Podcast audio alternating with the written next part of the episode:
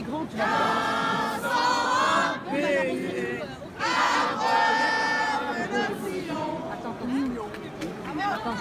Ви чули, як у 2018 році на вулицях Парижа пройшла хода в пам'ять убитої єврейки Мірейк Ноль. Вона пережила Голокост, але у 21 столітті ненависть до євреїв її знайшла 11 ножових поранень та підпал квартири. Антисемітизм, тобто нетерпимість до євреїв як етносу, існує здавна, у тому числі і в Україні. У цьому епізоді я хочу поговорити з вами та гостями подкасту про теорії змов довкола єврейського населення. З вами подкаст Та ви змовились, і я його ведучий Дмитро Поліщук. Подкаст створює науково-популярний проект НІТ у співпраці з платформою громадянської освіти Citizen Plus.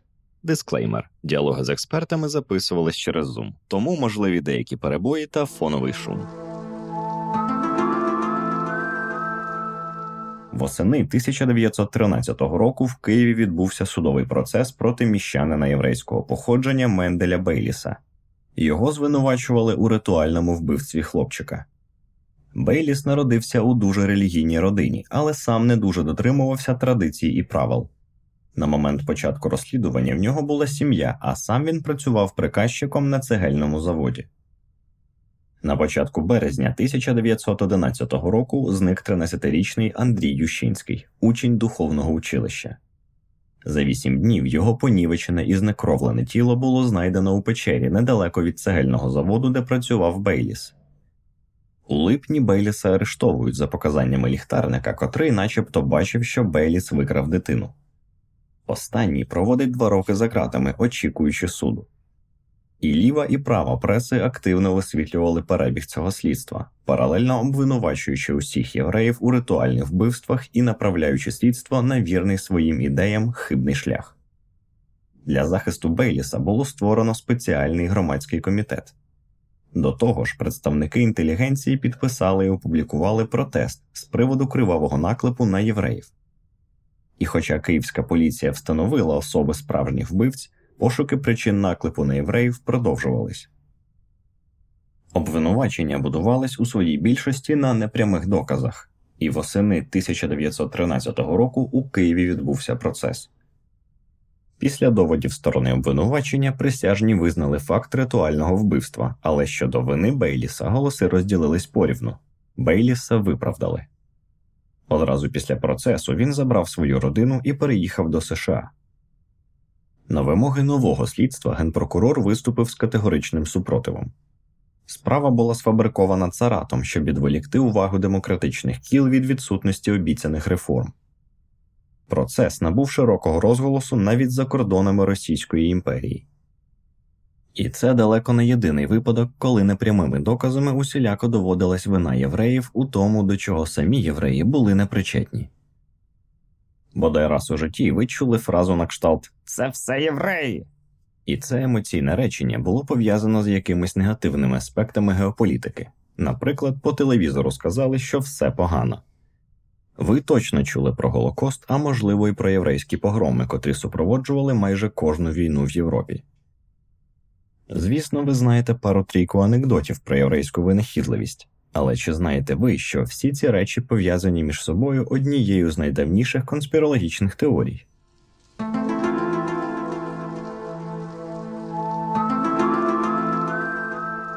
Для початку варто розібратись, хто ж такі євреї. Для цього я поговорив із кандидатом історичних наук Юрієм Аміром Радченком. Тут є питання, чи євреї нацією, чи чимось іншим. Нація це явище дуже досить таке новітнє. Це період появи націоналізму, поява націоналізму 19 століття, а поява єврейського націоналізму окей, це друга половина 19 століття. До того, що таке Ам Ісраїль, можна дискутувати довго, але як явище, як релігійна або етно-релігійна група, євреї походять з близького сходу. По традиції єврейській, відповідно до Тори, письмової та усної, євреї є нащадками Авраама або Авраама, пророка, який походив з Уру в Іраку. Ну і потім його нащадки розмножилися, розселилися і так далі. Якщо брати такий світський підхід, е, це ймовірніше всього десь другого тисячоліття до нашої ери. Група племен семітських, які ділилися в 12 колін, завойовували Кнаан на через Ізраїль майбутнього, і там сформували, починала формуватися як етнорелігійна група. Якщо дивитися цивілізаційно, євреї дуже різні є. Тобто євреям можна стати, євреям не обов'язково бути народженим. Велика дискусія. Досі тримає хто такі є євреї, відповідно до галахічних підходів. Єврей, хто народився від матері єврейки, або хто прийняв е, гіюр, юдаїзм, перейшов до юдаїзму. Це може бути людина будь-якої раси, будь-якого кольору шкіри і так далі. Так далі. Тобто, якщо до Ізраїлю ви приїжджаєте, ви бачите різноманіття євреїв, як вони виглядають. Тобто цивілізація досить таки широка. Плюс є групи, які не в рамках е, равністичного юдаїзму також е, можна включати до єврейської цивілізації. Це і Караїми, і близькосхідні Караїми, і Кримські Караїми, там питання з караївським націоналізмом, які вважають себе тюрками. Це окреме питання. Це і самаритяни, це і групи, скажімо так, інших, які читають Тору. Відома нам єврейська історія починається ще з біблійних часів і сягає чотирьох тисяч років. Не можна сказати, що історія єврейського народу подібна до будь-якої іншої.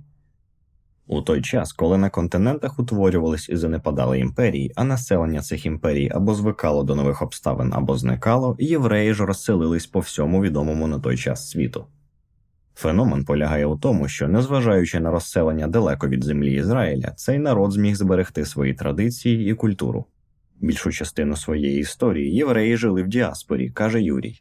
Ситуація така, що протягом більшої частини історії євреї жили в діаспорі. Тобто, це була абсолютно адекватна ситуація. Є різні підходи, коли це почалося. Один з них говорить, що це 722 рік до нашої ери, коли асирійці завоювали і увели в полон 10 е, цих колін єврейських, цих племен, і ці племена розсилилися по, по всьому світу. Це один з підходів таких. Другий підхід це після 586 року до нашої ери, коли вавілоняни захопили землю Ізраїлю і відвели більшу частину євреїв також до полону до Вавилону. Потім через деякий час з часи пророків і реформаторів, скажімо так, юдаїзму. Езрі і Нехамі в євреї почали повертатися, але питання того, що більшість євреїв не повернулися на той час, і навіть там, коли це була ситуація, звичайно раніше, що там існувала певний час державність, е, що був храм ще з першого тисячоліття до нашої ери. Потім цей храм, до речі, якраз був зруйнований в 176 році. Коли повернулися євреї, там 100 років, умовно кажучи, 70 років точніше, ну плюс-мінус. Храм почали перше відбудовувати Байтамікдеш. Але е, єврейська діаспора тих часів, можливо, раніше, можливо, пізніше, стала нормальною ситуацією. Тобто євреї жили відповідно в Вавилоні, євреї жили великою діаспорою в Єгипті, євреї жили е, по всьому Середземномор'ю. Фактично, ситуація ця в чомусь була так би мовити розширена після того, як було невдале повстання значить, 68-70-х роках нашої ери.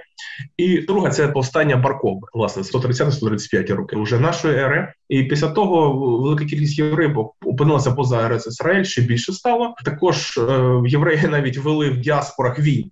Е, це якраз 115-117 рік. Це якраз Меред га-Галюйот, повстання діаспор. Тобто євреї вчинили таку війну в Єгипті, вели проти римлян, і це було дуже таки жорстоко придушено. Тобто, в рамках навіть діаспори євреї влаштували таку ситуацію навіть філософська, основна філософська, основна морально-етична, морально-етичний кодекс це Вавилонський Талмуд, Талмуд Бавлі. Він був написаний як е, зрозуміло з назви в Вавилоні. Ну, те, що стало називатися Вавилон, Вавилон насправді це Ірак, північний центральний Ірак, там де знаходилися академії, єврейські академії, де власне ці цю усну тору фіксували вже Гемару фіксовано мішну, потім Гемару. Тобто євреї як народ для етнорелігійної групи це абсолютно нормально жити в діаспорі. При згадці обов'язкові згадці про історичну батьківщину, але там є певні ідеологічні моменти з приводу того, як жити в Ізраїлі в Ізраїль коли можна жити в РСР, в якій кількості жити в РСР, і залежить від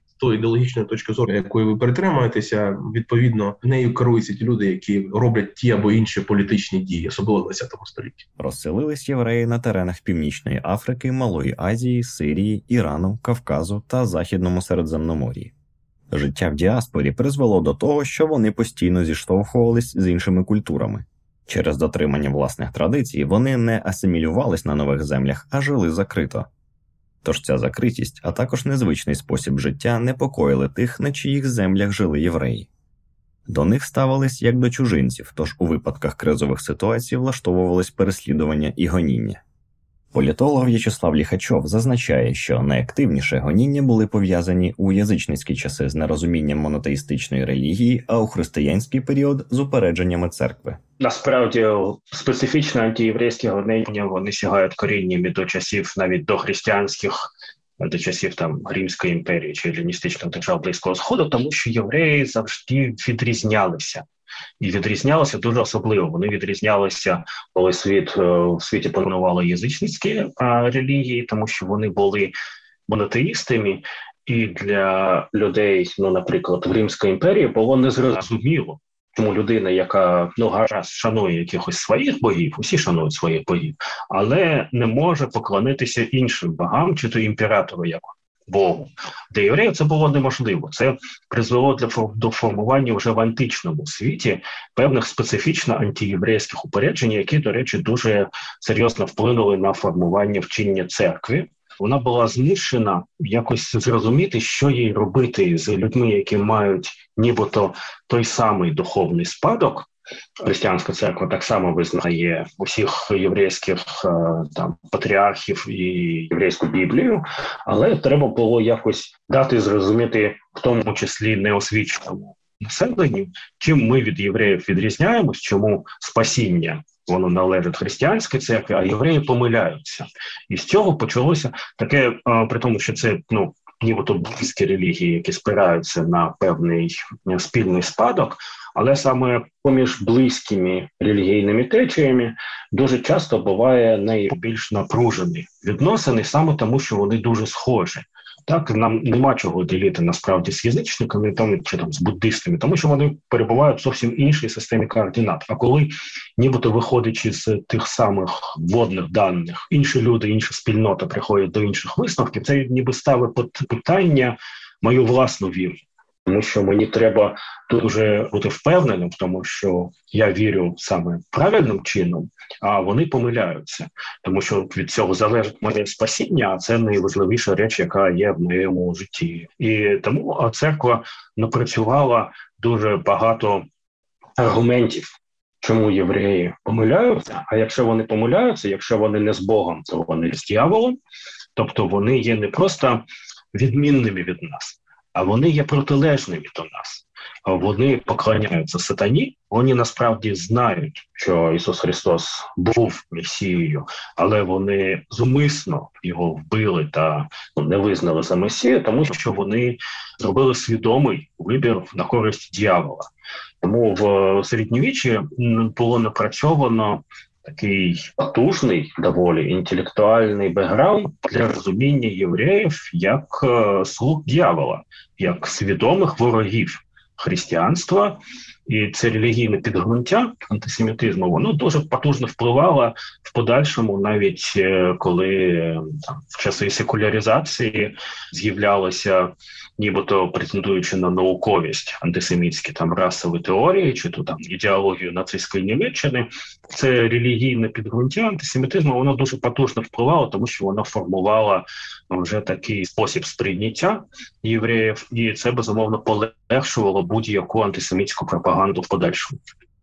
У Римській імперії євреї жили мирно серед інших народів і займались землеробством, торгівлею, ремеслами, хоча їхні звичаї могли бути незрозумілими сусідам. З прийняттям християнства ситуація змінюється, починаються переслідування євреїв, оскільки нова віра намагається відмежуватись від іудаїзму.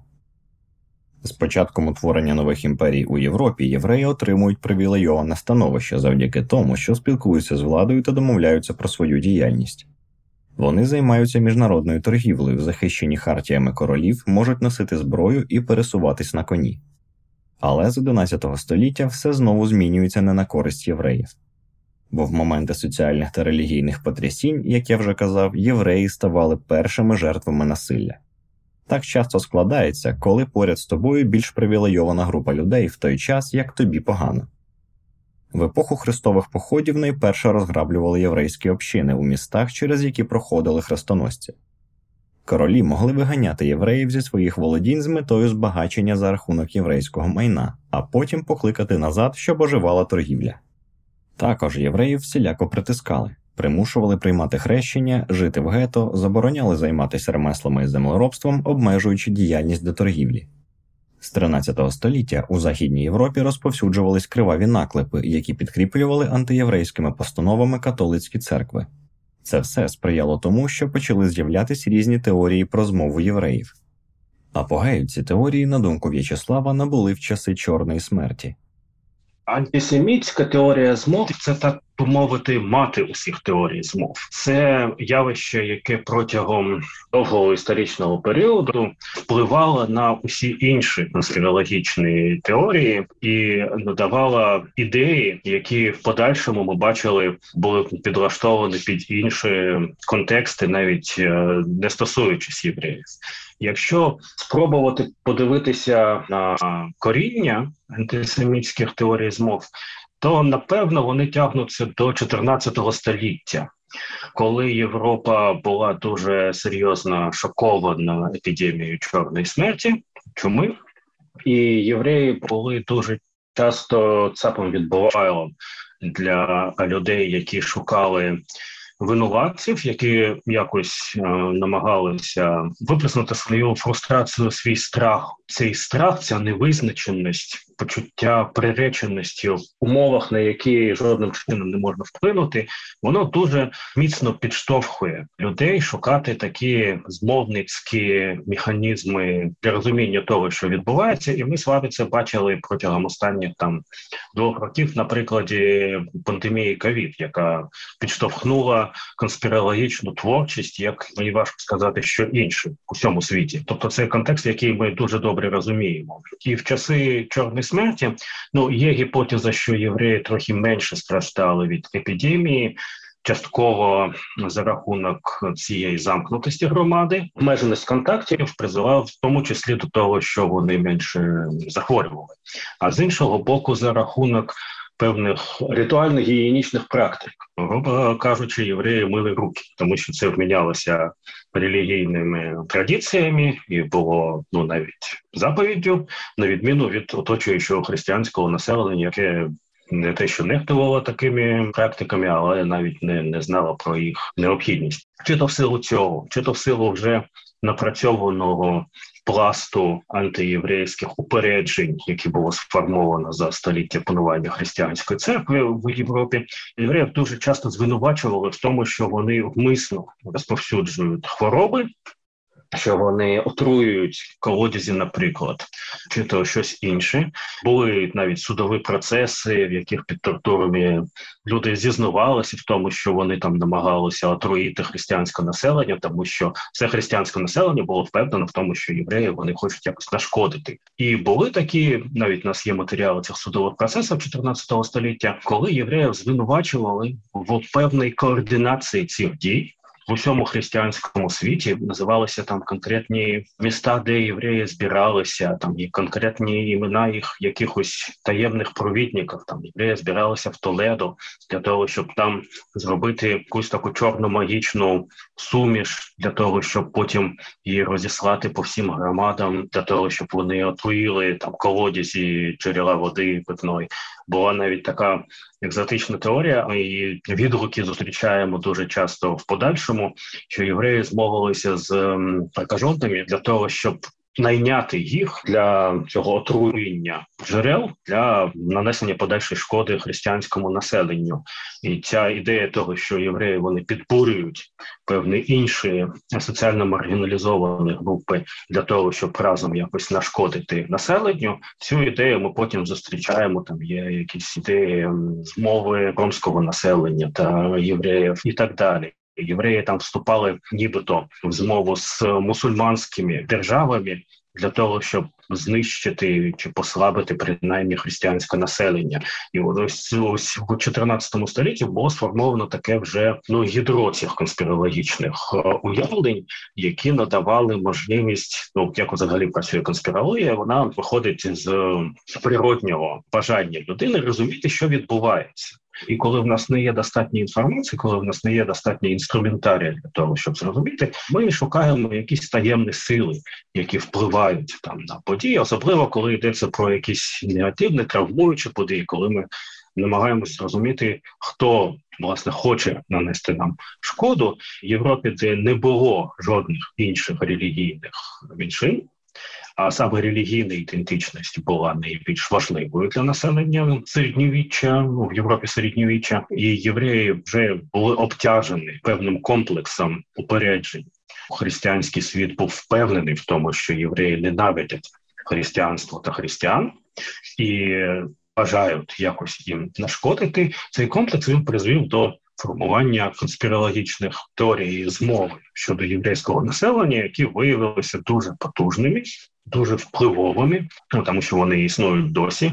Єврейська теорія, ну антисемітська теорія змови, перша матриця, яка вплинула на формування теорії змов як жанру. В період нового часу змінювався світогляд західного суспільства, а з ним і ставлення до євреїв.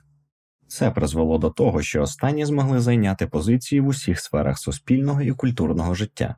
З часом вони отримали всі громадянські та політичні права, ставши рівноправними членами суспільства. Водночас, а можливо, у відповідь на це активізувався і антисемітський рух рух проти євреїв. З появою національних ідеологій у Європі з'являється і сіоністський рух, єврейський національний рух за створення єврейської держави. Але бурхливо ХХ століття внесло свої корективи. У цей період з'явилося чи не найбільше різних конспірологічних теорій щодо євреїв. Юрій окреслює основні з них. Ну, якщо брати саме 20 століття, тут е, можна говорити про декілька видів антисемітизму. Ну, по перше, ми бачимо, що тут в Європі йде секуляризація, відхід від релігії, при тому всіх зі всіх сторін, якби в нас на 20 століття християнський релігійний антисемітизм він зберігається. Він актуальний. Навіть я думаю, ще на цьому етапі, бо деякі християнські групи вибачилися за погроми, за хрестові походи, за всі ці речі, які дистанціювали євреїв від християнського населення Європи і не тільки Європи.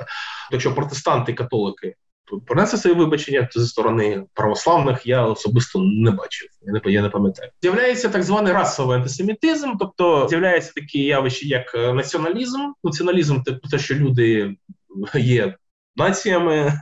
Відповідно, е, з'являється також расизм, як розділена людина раси, і агресивна форма якби, націоналізму. З'являється теорія про те, що євреї є є расою. Відповідно, з'являється ця концепція змови про те, що євреї є такою групою, яка планує якісь захоплення влади в світі, та в тому числі. Оце відомі протокол сіонських мудреців. Це підробка 903 року, здається, публікації, яку там популяризували в Західній Європі вже пізніше більше ширше. Вона в Росії набула популярності на початку ХХ століття до революції. Потім і досить таки поширював білоемігранти в Німеччині. Здається, Гітлера якраз ознайомився з цими документами, підробками цими якраз під впливом якраз білоемігрантів. Є така версія. Відповідно, з'являються різні типи націоналізмів. Тобто націоналізм е, за якщо Гелнера брати підхід, е, націоналізм є визвольний, є націоналізм агресивний, імперіалістичний, шовіністичний націоналізм. Тобто, якщо 19 століття націоналізм і німецький, і італійські, там і більшість частина там молода Босна, там молода Сербія, молода там Україна, там Україна і Редента і так далі.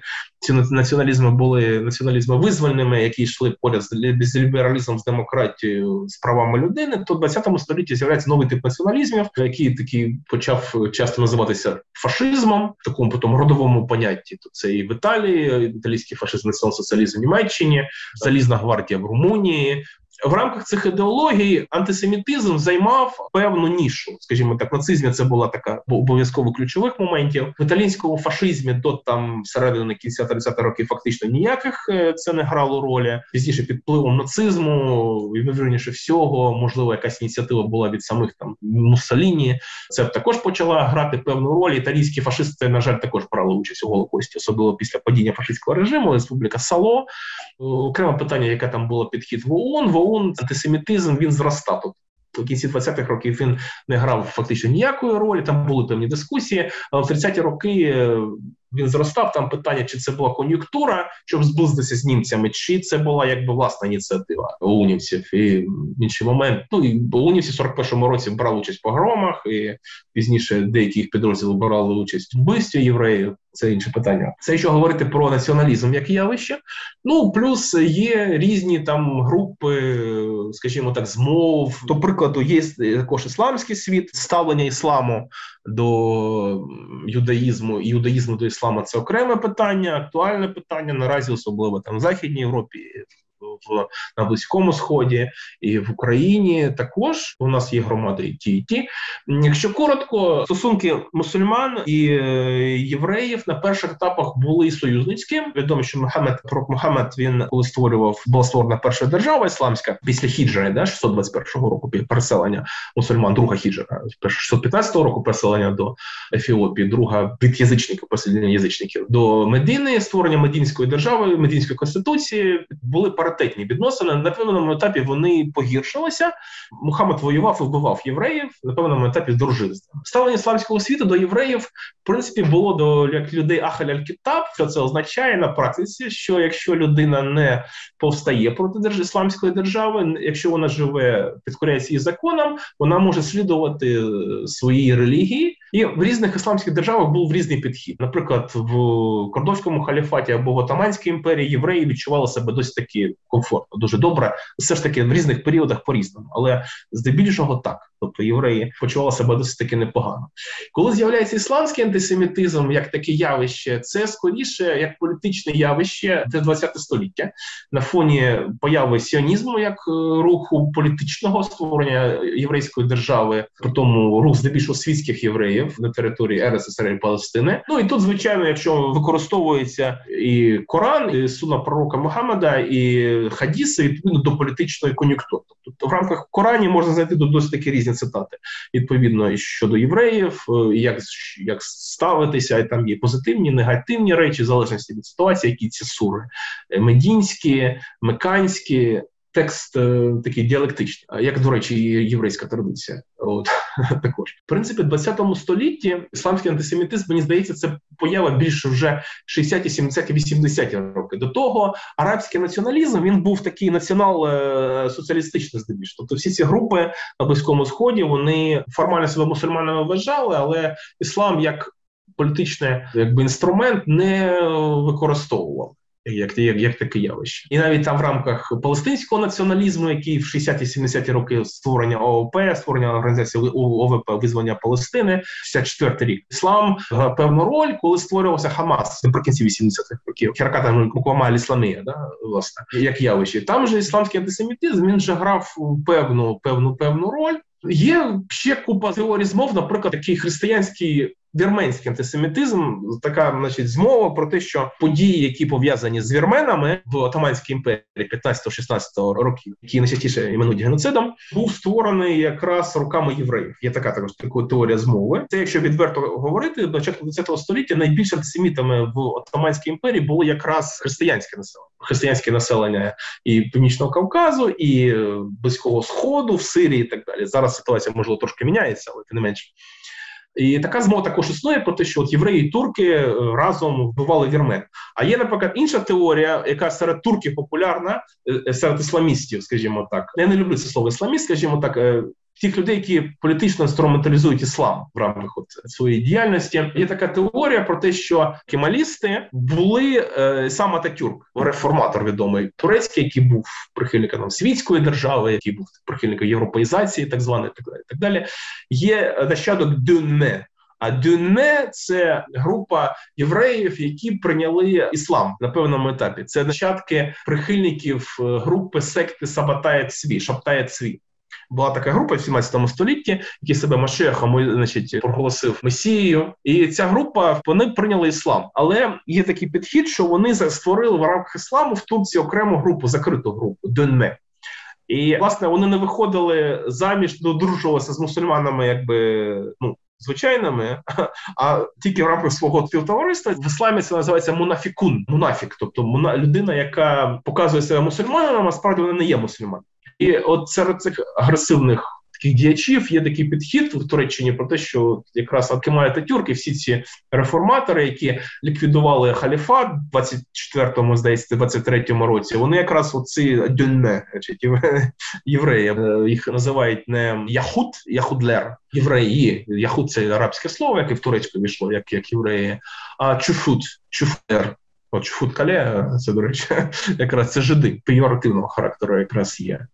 Тобто є різні ці ці підходи, плюс є модерний антисемітизм, який часто якби прикривається критикою Ізраїлю. Тобто під шапкою антисіонізму, критика Ізраїлю йде така, от з іншої сторони, інструменталізація про те, що євреї, сіоністи, тобто замінюють, наприклад, у цих антисемітських цих виступах, коли говорять там про євреїв, наприклад, американських євреїв, які, до речі, можуть не бути сіоністами. Там в контексті, наприклад, того що вони Сороса називають відомого чи діяча, бізнесмена, філантропа, ну який має, скажімо так, різну репутацію політичну в різних колах, лівих, правих там в Європі залежності від цього, але його єврейськість е, дуже формальна, наскільки я розумію. До речі, він е, якби я сумніваюся, що він є практикуючим євреєм, там щось таке. Я не знаю, яка його ідентичність. Це досить таки популярно, наприклад, в тій же Угорщині. Справа, коли говорять про нього як про єврея, і там найчастіше ці люди притримуються якраз таких праворадикальних поглядів. Але також цікаво, що е, певні євреї у світі, які притримуються правих поглядів, також критикують якраз Сорос але критикують його якраз з іншої позиції, що він там спонсорує, наприклад, палестинців. Тобто, якщо ви говорите з таким праворадикальним таким поселенцем десь в Ізраїлі, тобто там відповідно буде до Сороса досить таки негативне сталося. Якщо це єврей-трампіст з Сполучених Штатів, ставлення буде, я думаю, більш-менш нелогічне. Я хочу зупинити вашу увагу на одній теорії змови, котра посприяла новим хвилям переслідування євреїв в європейських країнах, де склались тоталітарні режими. Це так звані протоколи сіоністських мудреців, про які детальніше розповів В'ячеслав. Протоколи сіонських мудреців це напевно і найвищий рівень розвитку семітської теорії змови. Це документ, який написано нібито від імені цих саме змовників, і це такий план саме по руйнуванню суспільств які склалися на той час, для того, щоб через розповсюдження революційних, ліберальних та інших ідей створити світ, в якому ці сіонські мудреці, чи то єврейство, воно матиме змогу панувати по всьому світі. Вони виникли, ну точніше, вони були надруковані вперше в 1903 році в маловідомій газеті, яку видавав е, такий антисемітський чорносотенний діяч Бесарабського болгарського походження Кошелан. Щодо того, як і де вони були створені досі в науковому середовищі, є певна дискусія. Ніхто не знає напевно, хто є автором. Є деякі гіпотези, в тому числі приписують авторство такому київському журналістському Волинському. Але те, що безумовно, ну по перше, це підробка. По-друге, те, що її було написано скоріше за все по прямому замовленню царської е, таємної служби безпеки, охранки так званої, саме для того, щоб створити негативний імідж єврейства, точніше для того, щоб використовуючи цей негативний імідж єврейства, дискредитувати усі ліберально-революційні рухи, тобто сказати, що всі, хто бажають якихось змін в Російській імперії, вони насправді є свідомими чи несвідомими союзниками цієї сатанінської змови. Вони є орудіями, снарядами цієї сатанінської боротьби сіонських мудреців з християнським світом, і через це дискредитувати е, усі не тільки прямо революційні, але будь-які ліберальні рухи за зміни певним чином таку функцію виконали, але трохи пізніше, тому що хоча там навіть імператор Никола II читав протоколи сіонських мудреців, мудреців це був впевнений в тому, що це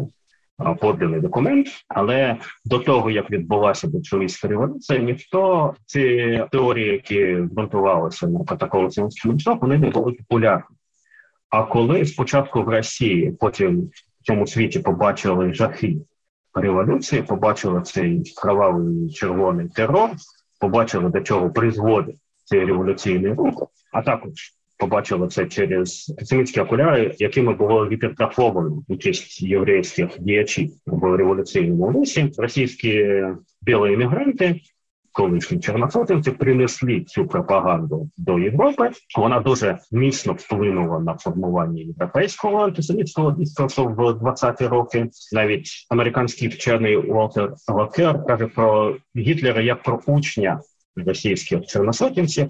І насправді, наприклад, офіційний ідеолог третього рейха Базилyak, він був з Балтійських німців, походив з Російської імперії, був безумовно дуже добре знайомий з цими теоріями, і саме в нацистській Німеччині та такого сьомських мудреців були взяти на озброєння офіційною пропагандою, тому що вони пояснюють все про жахи загрозу, червону загрозу про те, чому більшовицька революція та усі комуністичні рухи в Європі вони такі руйнівні та небезпечні, тому що це частина загального потужного плану по руйнуванню всієї цивілізації, і це обумовило такий рівень протистояння дихотемії в сприйнятті антисемітів, коли вони вводили спочатку певні обмеження щодо євреїв для того, щоб обмежити їх вплив на суспільство, а потім дійшли до фізичного знищення усіх євреїв, вони вважали, що вони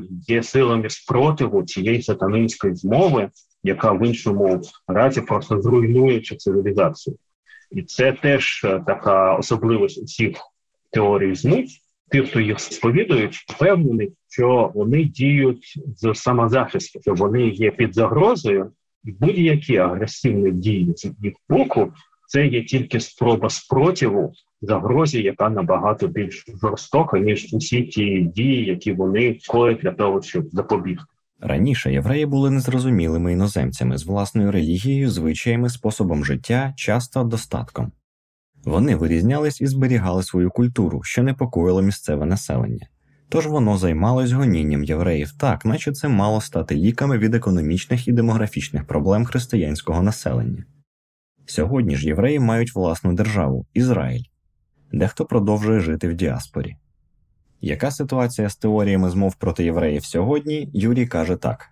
Наразі я думаю, не існує таких людей, які б говорили відверто і прямо про те, що євреїв треба там знищувати, кудись заганяти, виселяти і так далі. Так далі. Тобто є люди, які під Е, маскою там антисіонізму можуть говорити про те, що є Ізраїль, є погані сіоністи, а є от євреї, є нормальні євреї. Наприклад, е, це в Ірані.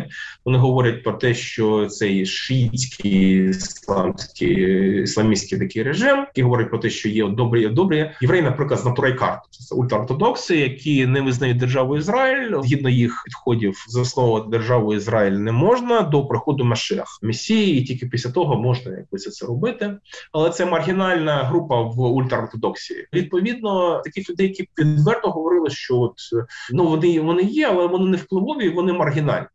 В всіх цих групах і праворадикальних таких неонацистських чи якихось радикально націоналістичних груп. Я навіть скажу більше серед праворадикалів європейських 2000-ні роки був зміщений акцент з антиюдаїзму на антимусульманські настрої в першу чергу, і серед цього навіть деякі праворадикали європейські.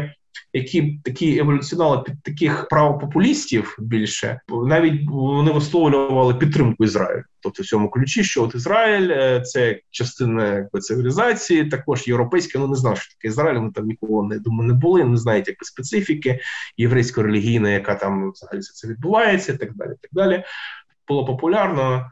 Е, тут Гірт Вільдерс, наприклад, в Нідерландах, який говорив про те, що от іслам це ідеологія, іслам треба якби витиснути, знищити. Ті, хто заїжджає до Нідерландів, мають розірвати Коран, ну такі якби речі. Є старі добрі нацисти, націонал-соціалісти в Європі. Там НПД, Націонал-демократична партія з Дойчландс.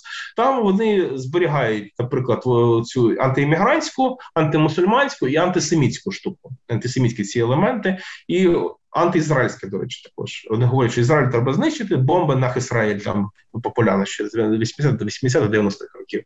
Ці всі пісеньки, група Лянцер, наприклад, якщо їх пісні послухати, ця тема дуже добре прослідковується, дуже чітко. Але в будь-якому випадку навіть ці праворадикали, ці постнаціонал-соціалісти вони не будуть відверто говорити про екстермінацію. Прямим антисемітом навіть ці всі хамасники, Хамас в Газі, вони говорять про те, що вони воюють проти сіоністів, що євреї, в випадку, якщо Палестина буде ну палестинською, мовно кажучи, е, євреї там зможуть хтось залишитися. Коротше кажучи, е, такий підхід він не популярний. Принаймні, якщо це політична декларація, а не розмови в порільці, да, мовно кажучи. Ну а так можна різне почути. Але все ж є в нашому світі людина, котра з собою ототожнює майже всю існуючу конспірологію довкола єврейського населення. Це Джордж Сорос. Вважає В'ячеслав Ліхачов. Джордж Сорос у сучасному середовищі виявився майже ідеальною фігурою для того, щоб уособлювати ці єврейські теорії змови. Це людина, яка зробила величезний капітал шляхом ну того, що називається власне спекуляціями в власне фінансовому сенсі цього слова спекуляція на ринку цінних паперів. Ідея про те, що євреї вони банкіри і вони збагачуються якимось не дуже чесним способом. Ці ідеї, які мають дуже глибоке коріння, знов таки за часів середньовіччя Європи, за часів середньовіччя в Європі євреї були часто саме банкірами, а вони мали зиск з кредитів, тому що багато інших сфер їм було заборонено, і навпаки, християнам взагалі то було заборонено працювати в сфері надання кредитів за відсоток. І це була певна економічна ніша, яку євреї займали, і, звісно, акумулювали весь негатив, який було з цим пов'язано. Звідси береться там не знаю фігура. Шейлока в шекспіровській трагедії про венеціанського купця, і там далі це цілий перелік негативних фігур там Ротшильда і таке інше цих банкірів, які мають цю невідиму, але дуже потужну фінансову міць і збагачуються за рахунок грошей. Тільки гроші роблять гроші. Є така теж дуже потужна ідея про те, що євреї вони не здатні до того, щоб якось працювати творчо чи то виробляти щось. Вони здатні тільки робити гроші спекулятивним способом, і Джордж Сорос, як уособлення усіх цих негативних стереотипів, дуже приваблива фігура для усіх антисемітів. А крім того, він же не просто робить гроші, і багато хто його звинувачує в тому, що він робить гроші, в тому числі руйнуючи певні національні економіки, його звинувачують там в латиноамериканської фінансовій кризі і так далі, вплоть там до звинувачень організації дефолту в Росії в 98-му році, що ну жодним чином не, не корелює з дійсністю, але він така фігура, на яку природньо це проєцирувати такі упередження. Але він не тільки заробляє гроші, він намагається змінити світ. Він вкладає ці гроші в певні політичні просвітницькі ініціативи, які мають на меті чи можна сказати лібералізацію сучасного світу. Консервативні авторитарні диктаторські режими вони бачать в роботі Сороса на лібералізацію світу на просування ідеї відкритого суспільства загрозу для власного панування. Дуже багато диктаторів від Ердогана в Туреччини до Володимира Путіна. Вони бачать в Соросі загрозу для власного існування.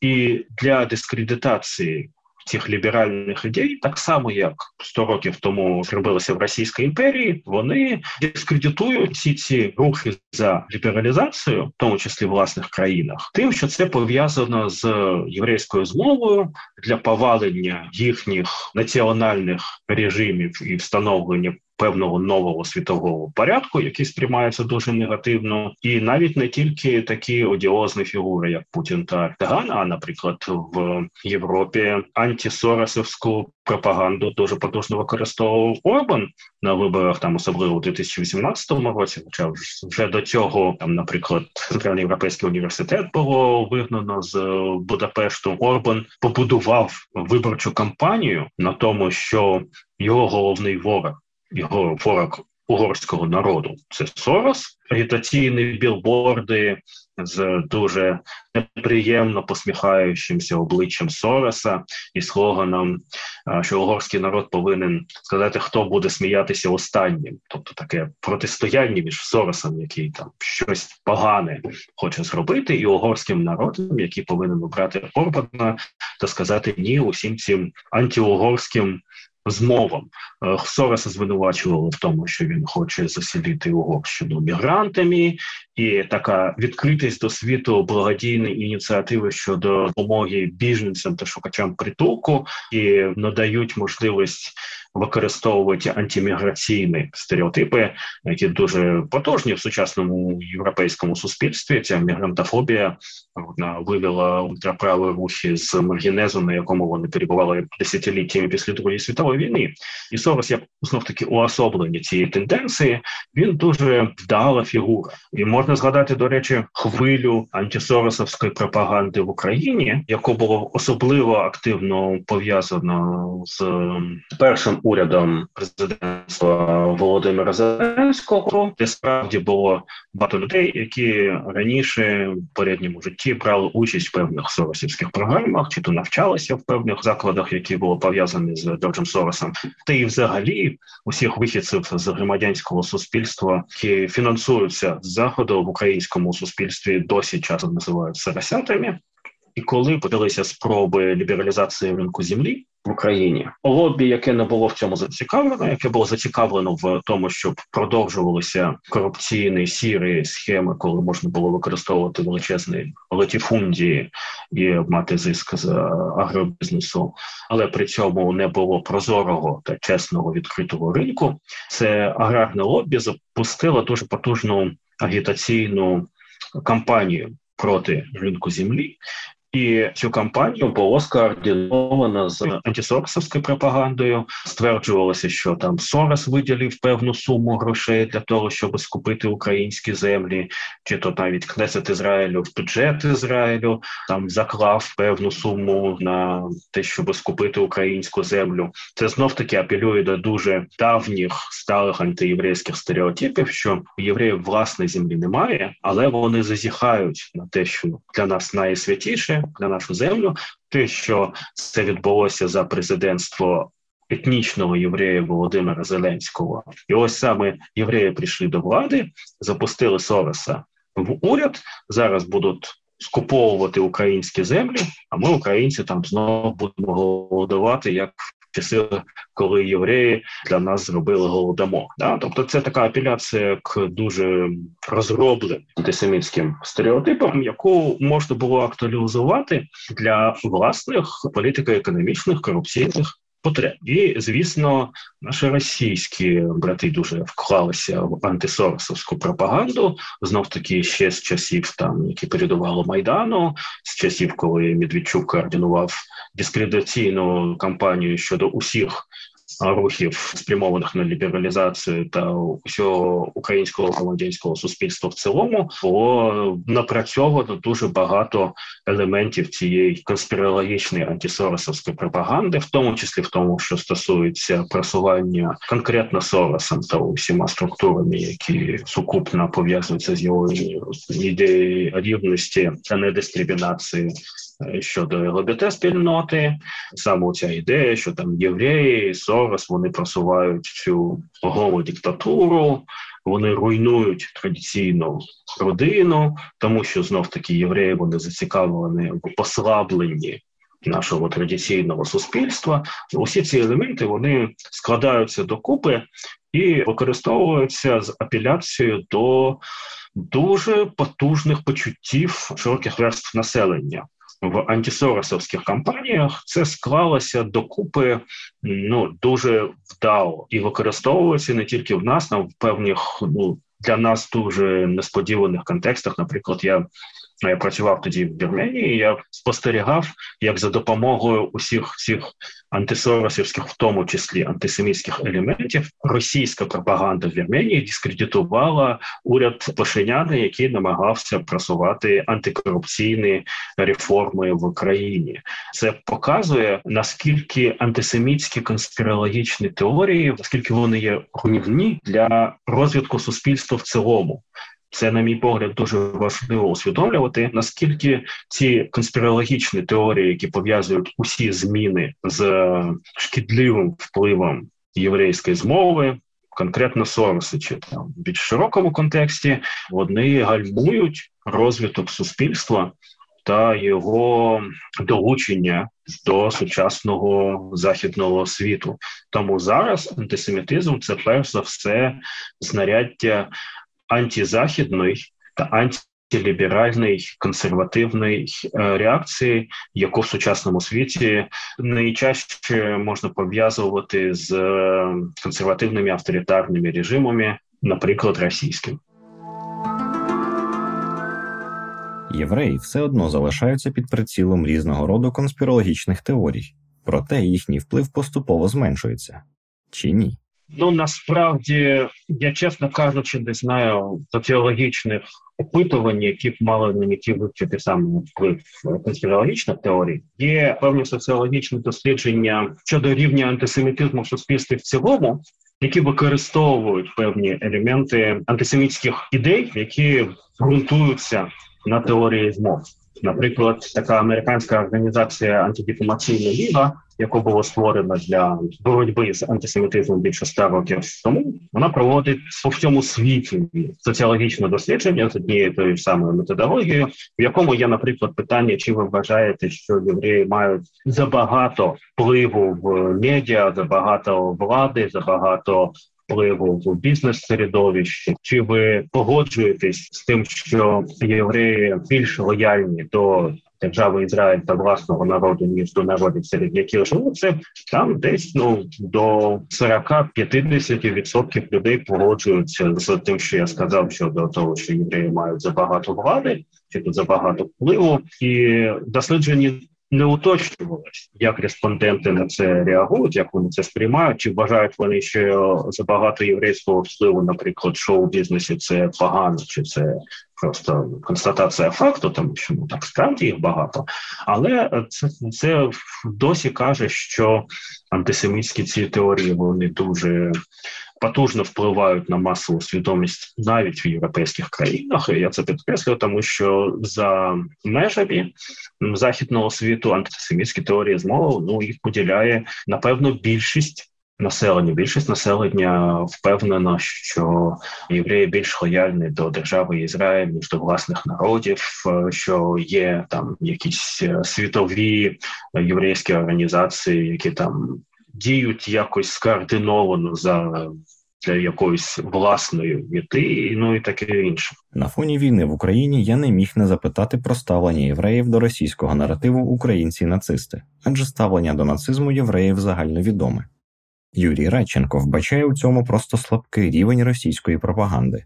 Тут е, яку риторику Путін і пропаганда взагалі російська використовує щодо українців, це окреме питання. Значить, перший момент, що декілька таких термінів використовується. Значить, е, нацисти, неонацисти, націоналісти, нацбатальйони, радикали, київські власті. І щось таке ж, які які ще терміни. По тому вони використовуються як синоніми. І націоналісти, і нацисти, і неонацисти це щось єдине. При тому це досить таки цікаво, що Путін в принципі сам е, використовує використовував самовизначення себе як русского націоналіста. Якщо подивитися в Ютубі, є певні ролики з приводу неонацистів. Ну це відома ситуація, що якби в Україні таких праворадикальні партії існують. Е, серед цих людей є певна частина людей, які притримуються, можливо, і неонацистської якоїсь ідеології, але це ну якби явище маргінальне, воно не вносить якогось такого великого впливу в цій ситуації. Я думаю, що там цих неонацистів, саме як неонацистів, е, не як націоналістів в тій же там Росії також багато. І, наприклад, під час війни на Донбасі Певна частина відвертих неонацистів неонацистів також брала участь. Той же Мінчаков, відомий, да, який мучив тваринок і так далі. Тобто, це, це чисто політична риторика, при тому дуже примітивна, тупа. При тому цікаво, що на перших етапах була спроба розділяти, наприклад, українську армію і українські ну так звані нацбатальйони. При тому ці ідіоти навіть не могли перевірити, що усі всі батальйони вони всі були інкорпоровані до армії, до Нацгвардії, до поліції ще 2-3-4 роки тому. Їх не існує в рамках структур, які протистоять наразі агресії. Навіть, наприклад, нещодавно там посилили значить, батальйони національні, там чеченські, грузинські і так далі, але вони все рівно існують в рамках або ЗСУ, або в рамках Нацгвардії, або в рамках там МВС. І на певному етапі пропаганді російській була оце розділення, що є якби армія, яка капітулює, з якою можна вести діалог, і є оці неонацисти, мовно кажучи, якихось там батальйонів, там азовці, не знаю, там правосеки, все таке.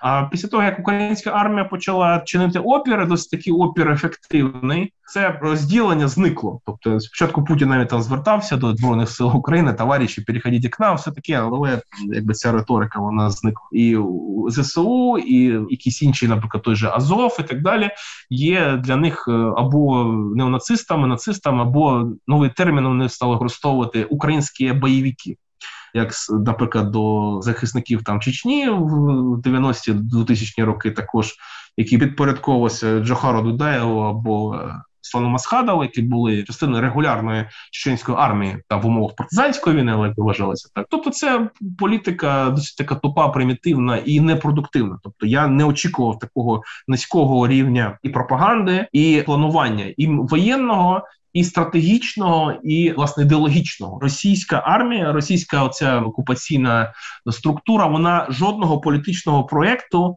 українцям ну не пропонує ні українцям, ні жодним іншим народам. Чи можна порівнювати зі ставленням до євреїв? Я би такі паралелі не проводив. Бо там ситуація в 40-ві роки інша ситуація з голокостом. Е, вона все ж таки є по-своєму унікальна, є свої особливості. Тобто тут ми маємо ситуацію, коли знищують людей за політичним і географічним означенням. Це не секрет, що певні люди, які ну, людьми їх важко назвати, які брали участь у бомбардуванні або які брали участь в тому числі в війні е, на знищення там в Бучі, в Ірпені, вони мають родичі в Україні. Тобто уявіть собі, тобто ці люди, які бомблять там Харків, Полтаву, вони мають там родичі. Тобто, це мені здається речі не зовсім коректні в цій ситуації.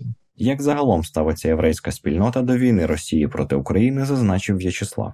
Єврейська спільнота неоднорідна, проте більша її частина на боці нашої держави. Єврейська діаспора вона дуже різна. Навіть не вся єврейська діаспора підтримує державу Ізраїль чи там політичні кроки в Сполучених Штатах. Більшість євреїв завжди голосують за демократичну партію, яка дуже критично ставиться до Ізраїлю, а навпаки, прихильники республіканської партії, яка у всьому Ізраїль, ну як загальнює, але яка у всьому Ізраїль підтримує, це більшою мірою біле християнське населення, яке має певні. Проізраїльські симпатії, виходячи саме з християнської ідентичності, як е, вона потрактована в сучасному е, Америці, тому єврейство воно дуже різне, і Російська Федерація доклала свідомих зусиль та робила це дуже системно, міцно протягом багатьох років. По формуванню цього дискурсу щодо не тільки сприйняття сучасної країни як антисемітської та нацистської країни, а взагалі для того, щоб поглиблювати справді існуючий за історичних причин ну такий розкол між єврейством і українським народом. Я узагальнюю, але це саме в тих таких термінах це трактується собі пропагандістами. Було спрямовано дуже багато зусиль на розповсюдження інформації щодо проявів антисемітизму в Україні, в тому числі було спрямовано багато зусиль на ініціювання. Цих проявів за багатьма антисемітськими випадками, які фіксувалися в Україні, стоять просто проплачені провокатори, яких Росія наймала для того, щоб робити ці антисемітські акції. і їх було використано в пропаганді в усьому світі в гіперболізованому вигляді, розповсюджено в єврейській діаспорі в Сполучених Штатах в Ізраїлі дуже багато. Російських олігархів єврейського походження, які близькі до Кремля, долучилися в тому числі завдяки фінансовому впливу, до формування певних інститутів там щодо вивчення антисемітизму чи до якихось там формально правозахисних організацій, основною метою, яких було розповсюдження пропаганди про антисемітизм в Україні. Але українська єврейська громада, яка є природньою та свідомою частиною української поліетнічної, полікультурної політичної нації, доклала багато зусиль для руйнування цих стереотипів, починаючи з часів майдану і до сьогодні, коли єврейська громада виступає дуже активно в громадянському суспільстві працює на допомогу мушеним переселенцям. Дуже багато євреїв воюють зараз, в тому числі добровільно в українському війську та територіальній самообороні. Євреї долучалися. І ініціюють дуже багато спроб вплинути на західне суспільство, теж використовуючи в тому числі ці інститути єврейської діаспори і багато насправді для формування коректного, адекватного сприйняття того, що відбувається в сучасній Україні, зробили самі росіяни. Там останній приклад це те, що міністр закордонних справ Російської Федерації Сергій Лавров припустився до ну настільки відверто неадекватних антисемітських заяв. Там знов таки приписати те, що Гітлер був антисемітом саме тому, що він був євреєм, тому що саме євреї це найзатятіші антисеміти. Це знов таки використання антисемітської теорії змови насправді, тому що так є така теорія змови, що голокост був вигідний організованому єврейству, і нацисти були ідеологи нацизму, в тому числі Гітлер, особисто були євреї, які діяли свідомо для того, щоб було створено державу Ізраїль, чи то для того, щоб винищити в світовій війні європейські народи. Тобто Лавров теж апелює к певним конспірологічним конструктам ну дуже відверто і жорстоко антисемітського характеру, і завдяки неадекватності російського керівництва безумовно симпатії світового єврейства вони на боці України. Я дуже багато читаю єврейської діаспоральної преси англійською мовою, німецькою мовою, те, що виходить в Ізраїлі. І симпатії єврейської громади вони зараз цілком на боці України, так само як і у всього цивілізованого світу. Але звісно, так е, єврейська громада вона не є чимось цільним. Там є різні голоси. Є ті, хто підпав під вплив російської пропаганди. Багато євреїв, які живуть зараз в Ізраїлі чи Сполучених Штатах, вони є вихідцями з радянського союзу та несуть усі радянські стереотипи, які потім було використано в російській пропаганді в усьому світі. Тому тут некоректно узагальнювати, але як узагальнювати, то можна сказати, що в організованій єврейській діаспорі та в більшості єврейського народу, як в діаспорі, так і в державі Ізраїль, симпатії в цьому конфлікту вони на боці України. В ситуації, коли є відверто агресор і країна жертва агресії, співчувати агресору дуже складно, особливо для євреїв, коли мають цей досвід Другої світової війни. А те, що відбувається зараз, ну воно не може не відкликати паралелі з політикою третього рейху. На початку Другої світової війни, і тут ну, симпатії єврейської громади вони природні чином на боці України, ну так само як усього адекватного людства. Цей епізод було створено у співпраці з платформою громадянської освіти Citizen Plus за підтримки МЗС Німеччини. Щоб дізнатись більше, переходьте за посиланням в описі на наш спільний онлайн-курс Конспірологія 101 теорії змов та дезінформація. Над епізодом працювали ведучий Дмитро Поліщук, інтерв'юерка та авторка текстів Анна Солоницька, редакторка та арт-директорка Ярина Вишинська. Гостями подкасту та ви змовились стали. Юрій Амір Радченко, кандидат історичних наук, директор Центру дослідження міжетнічних відносин Східної Європи, старший викладач кафедри міжнародних відносин Інституту сходознавства та міжнародних відносин Харківський колегіум. В'ячеслав Ліхачов, історик, громадський діяч, політолог. Займається вивченням етнополітичної конфліктології, ксенофобії на пострадянському просторі, політичного екстремізму, теорії нації та націоналізму, історії антисемітизму, історії відродження єврейських громад на пострадянському просторі та міжконфесійних відносин.